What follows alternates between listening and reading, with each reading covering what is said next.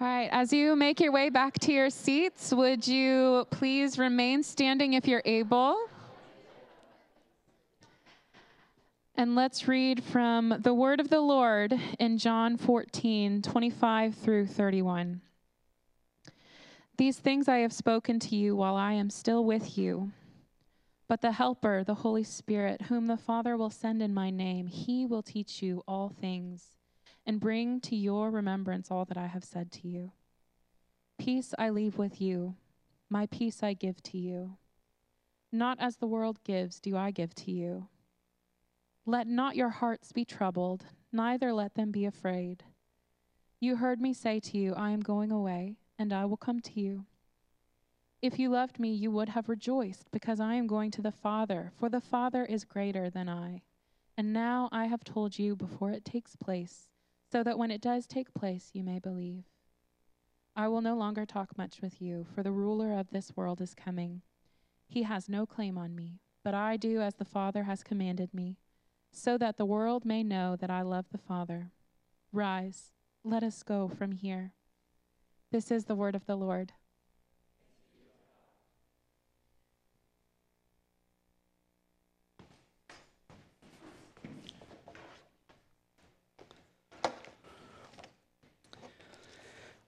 Before we start, I just want to say thank you to, there's a handful of people that have been doing a lot of extra work the last couple weeks. Uh, Shelby, Dave, Tara, uh, Andy, Velma, Gary, people getting ready for moving in two weeks. So just thank you for the extra effort, the extra time, the extra work, the late nights, the overnighters, you know, whatever else, the all nighters just got to get it done. So thank you. Um, another thing just to, to highlight, um, and this is thanks to Matthew Scott, we have new branding. It's not totally new, it's not terribly new, but it's a bit brighter. Uh, we have a new blue color that's added for accents, and then we have a brand new kids logo.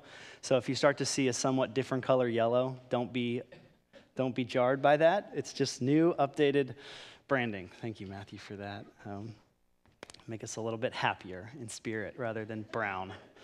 I think the moment we chose that color, we were like, oh, that was not the right color. so for three years, we've been waiting to get rid of the brown color, and now we have a yellow, gold. I don't know. It's happy ish. Can I see it? Uh, Bruce, can you put uh, the title screen up back up there? It's a little brighter. Most of you are like, what? That's the same. like, it's the same. No, trust me. Trust me if you saw the old one next to that, you would, your heart would rejoice. Okay? It's, uh, I love it. They, they're now vintage, limit, limited stock, limited time item. I was there when t shirt. All right, let's pray. Father, we thank you for laughter and the fun of being together and for your grace to us this very day. We ask now as we look at your word, it's these words that Jesus spoke in the book of John, that you would uh, open our hearts and minds, that we would be refreshed by your spirit, that you would give us, as we speak to each other every week, uh, peace. We pray it in Jesus' name. Amen. So, in two weeks, Redeemer turns three years old.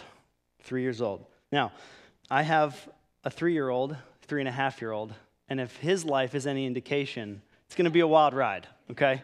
the next year, turning three, you know what a three year old is like. Like, can walk, actually knows what they want, has like, can get stuff, can open doors. It's a dangerous time as a three year old. So, I don't know what this year is going to bring for us as we turn three, but I've been thinking, reflecting on the past couple years and on the future of our church and kind of who we are as a church and who we are or want to be becoming.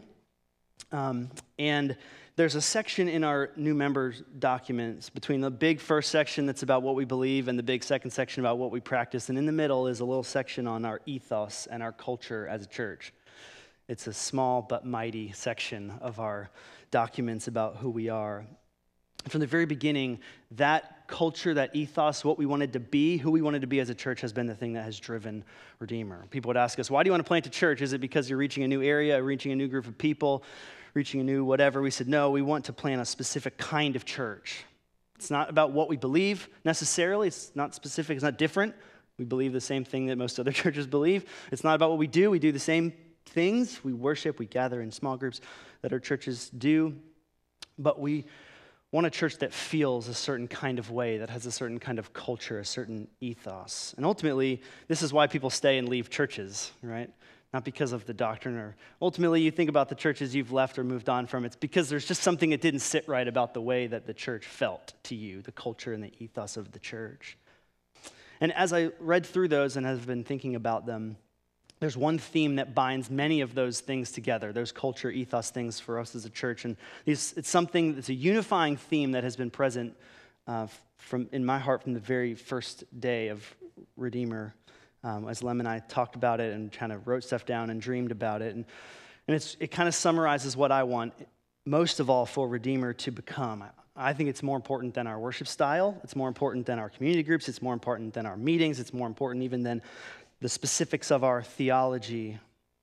It's a unifying theme about what kind of church we want to be. And the way that I'm going to summarize it over these next couple weeks is we want to be a non anxious church. A non anxious church. This phrase, non anxious presence, was coined by a rabbi. Um, he's also a family therapist named Edwin Friedman.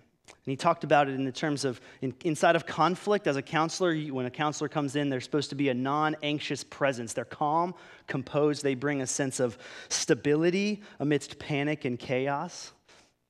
And much of Redeemer's vision is rooted in that kind of idea, not as a person, but as a church. So I want to talk about this for the next three weeks. Three weeks, three different sermons from John where Jesus talks about peace and I think you'll see quite quickly why I chose these texts. But I want to tell you today what it means to be, for us to be a non anxious church and to show you that this is in the Bible. You're like, is this even in the Bible?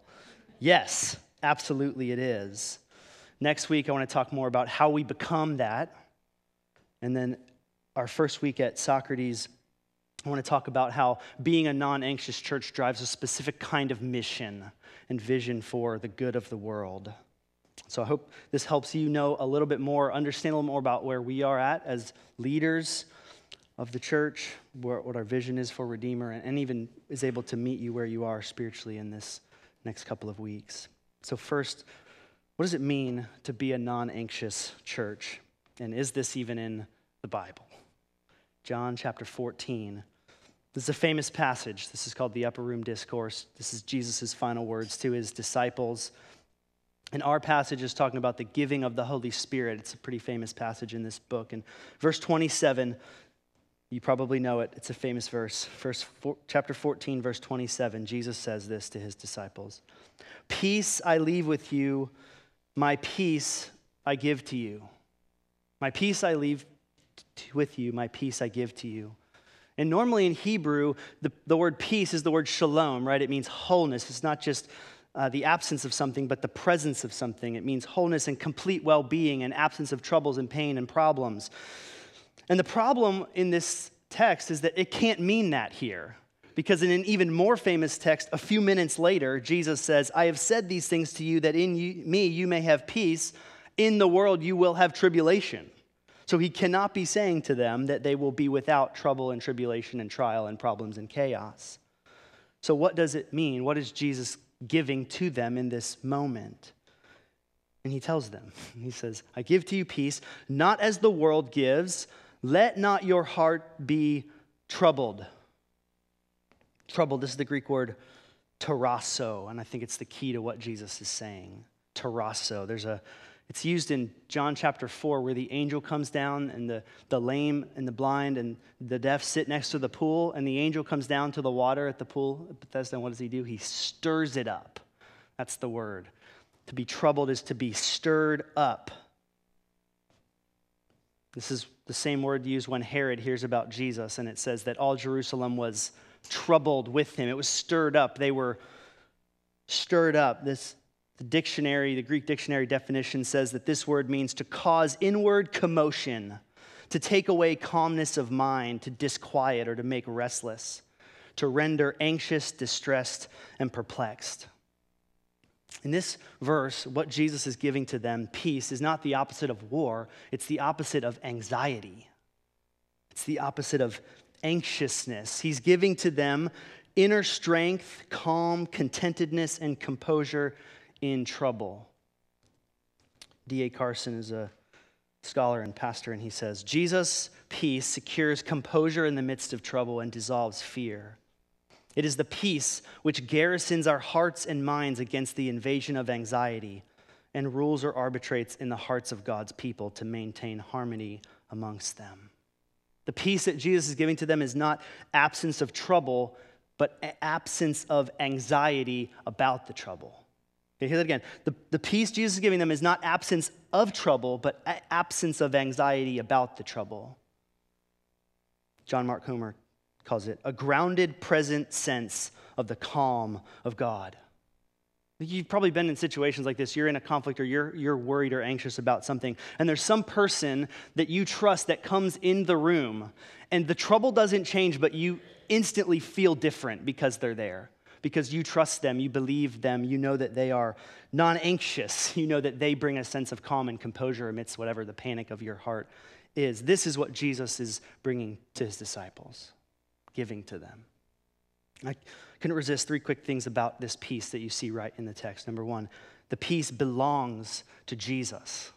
He says, My peace I leave with you, my peace I give to you. This peace, this calm, composure, lack of anxiety is found only in Jesus. Okay? All other efforts to chase away your anxiety will leave you empty. They may work briefly, but they will not last, that they will, they will give up on you eventually. One that peace belongs to Jesus too, that the peace is given, not earned. My peace I bequeath. That's the word, that's the, I leave is the word bequeath. Like I'm giving it to you and I'm walking away. Your peace is given. You don't receive or earn this peace.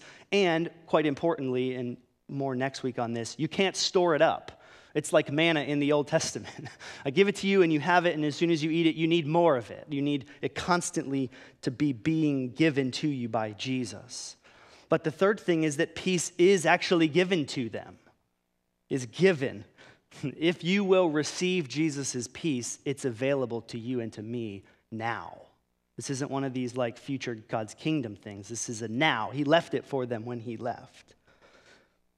This peace of Jesus is an inoculation against anxiety.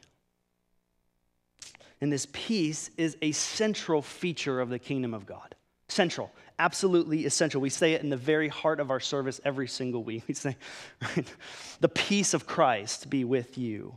It's central. It's anticipated in the Old Testament, it's received and fulfilled in the New Testament. Right, this time when a king would come and would quash anxiety and bring peace.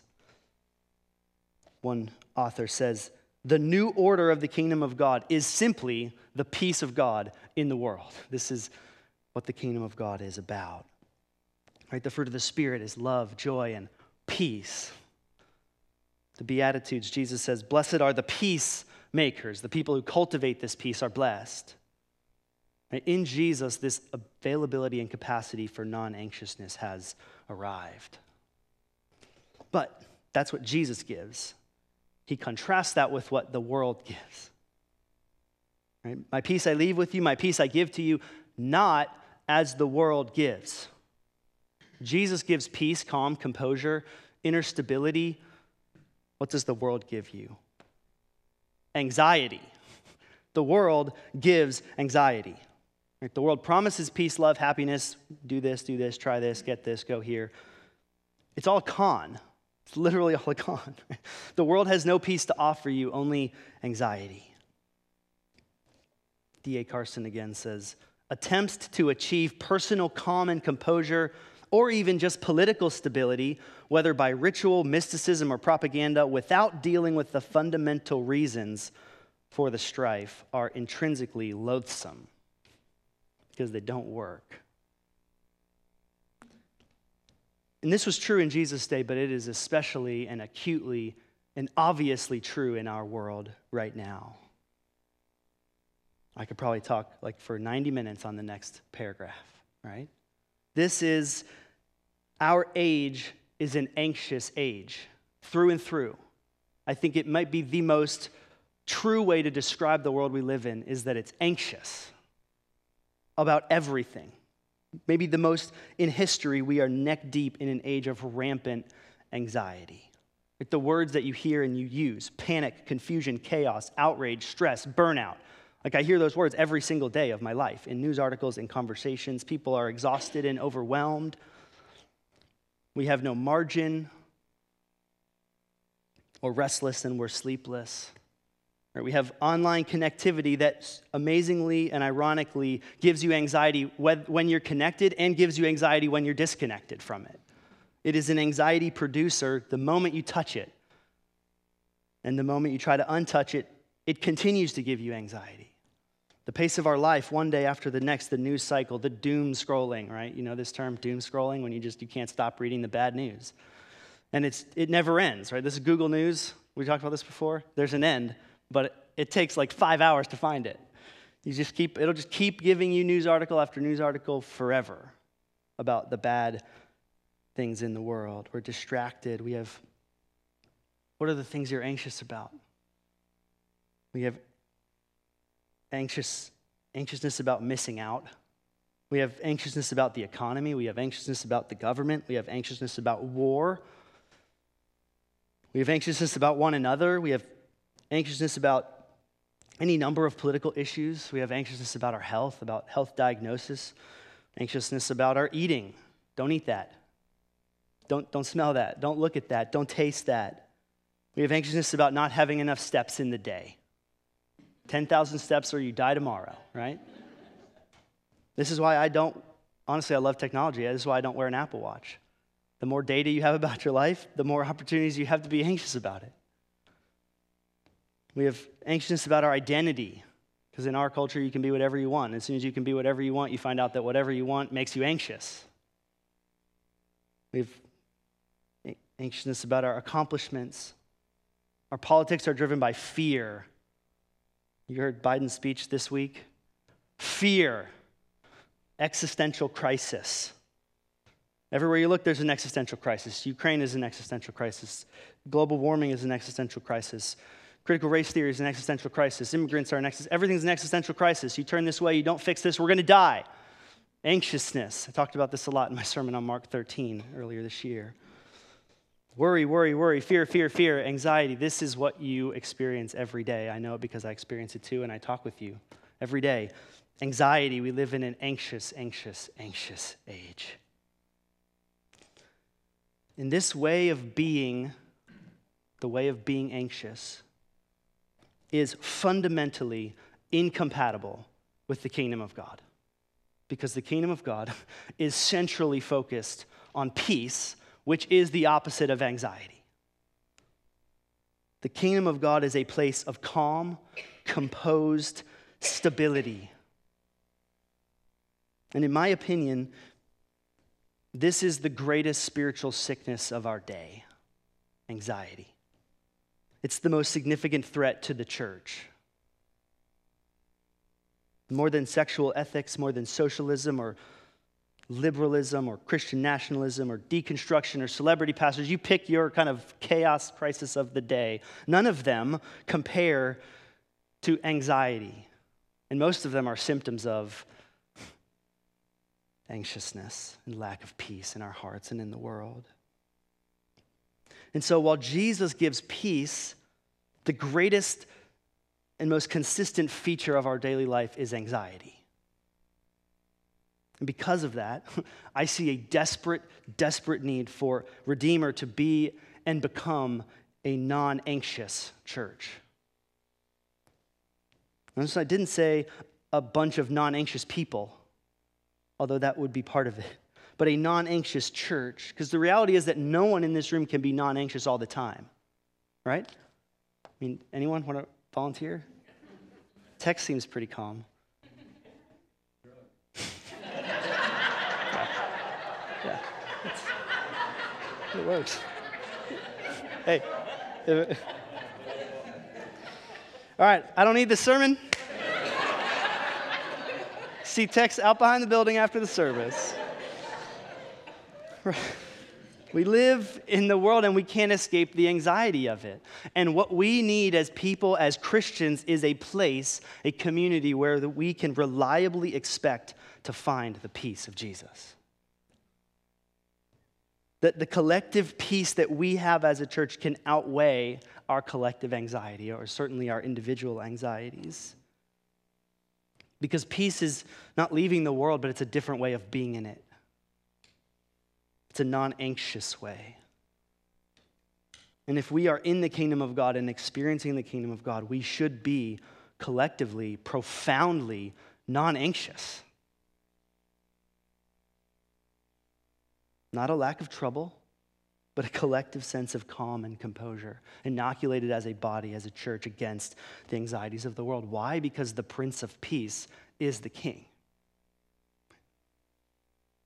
More than anything else, I think this describes what I hope Redeemer becomes. There's a lot of applications to this if you go back and read our new member documents where it talks about our ethos and our culture. There's a long list of contradictions between the world and the church. And as I read them, I thought almost all of these, in some way, shape, or form, are applications of this reality. And from day one, this is one of the things Lem and I have been united in, not always in soaring theological terms, right? But in very basic commitment to building a non anxious church, right? You've heard us from before Redeemer was even an idea, we were like, hey, we're not in a hurry. We're in a hurry. You know what hurry is?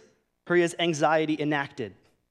That's why we're not in a hurry. We want to build a simple, relational, and organic church. These are the way we talked about it. We're going to talk about spiritual formation, which is this deep, long obedience in the same direction. That's non anxious.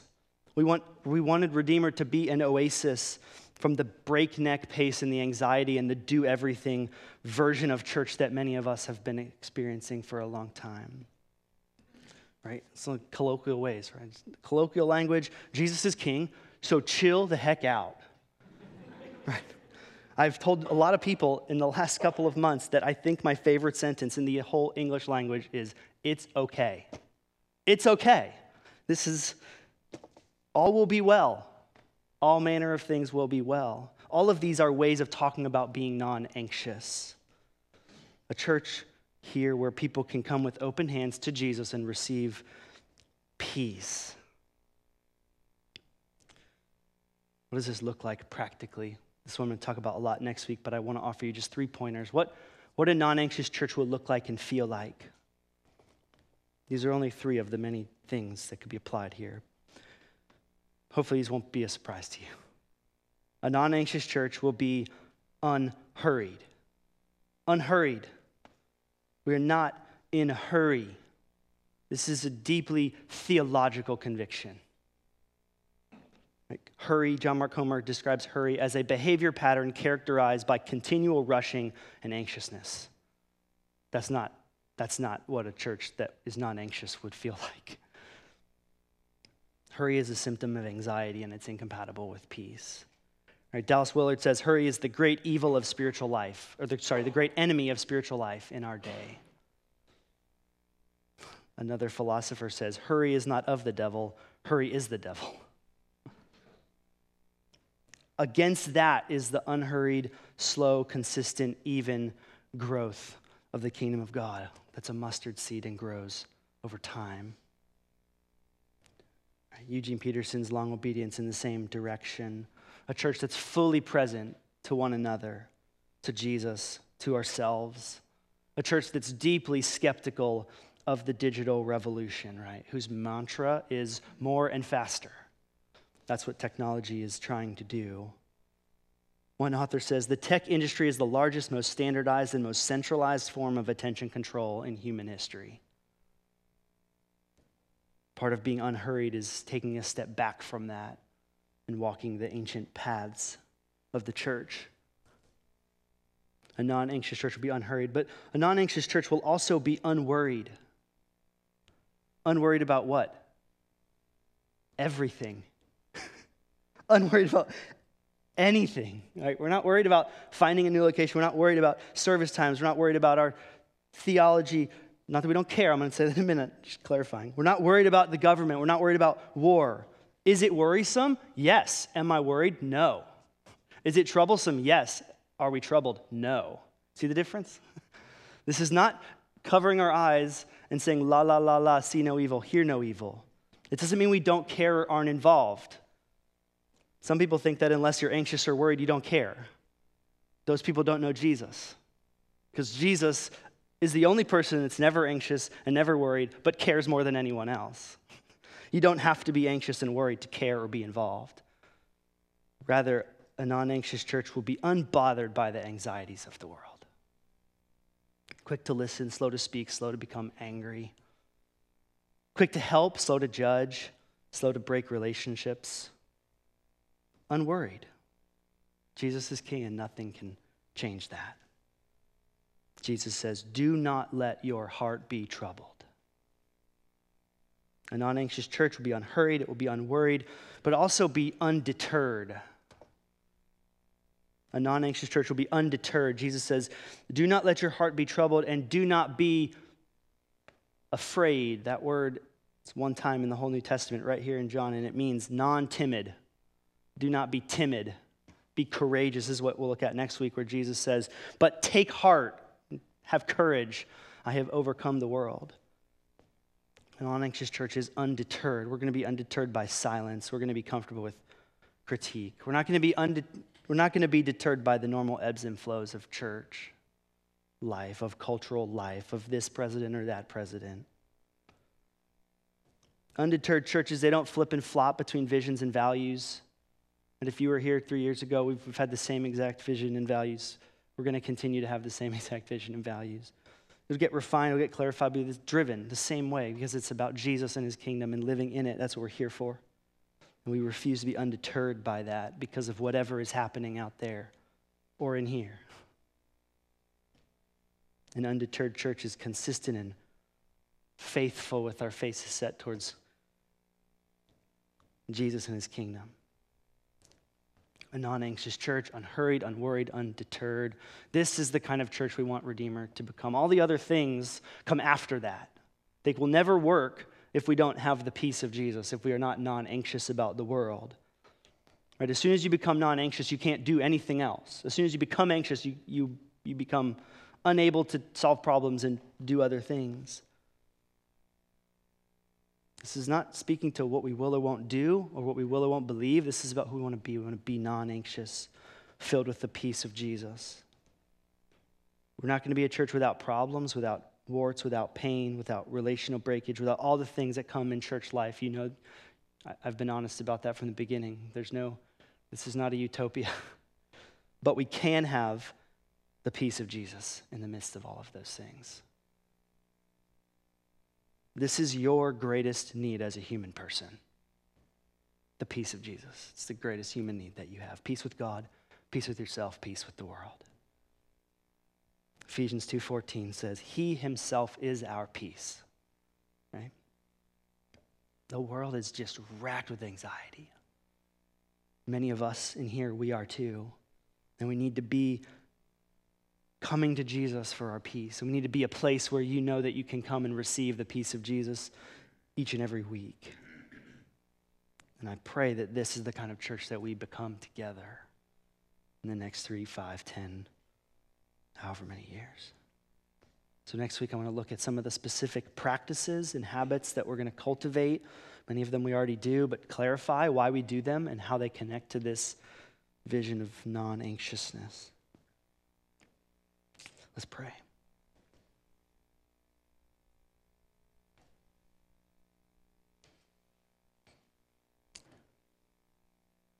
Most living Father, you will for us to give thanks for all things, to dread nothing but the loss of you, and to cast all our cares on the one who cares for us. Preserve us, Father, from the faithless fears and worldly anxieties. And grant that no clouds of this mortal life may hide from us the light of that love which is immortal and which you have manifested to us in your Son, Jesus Christ our Lord. We pray now, Father, as we come to you, come together, as we give our lives to your kingdom, that you would use every ounce of the things that we have to build up your kingdom, to extend peace into the world. We pray this in the name of Christ. Amen. Stand together.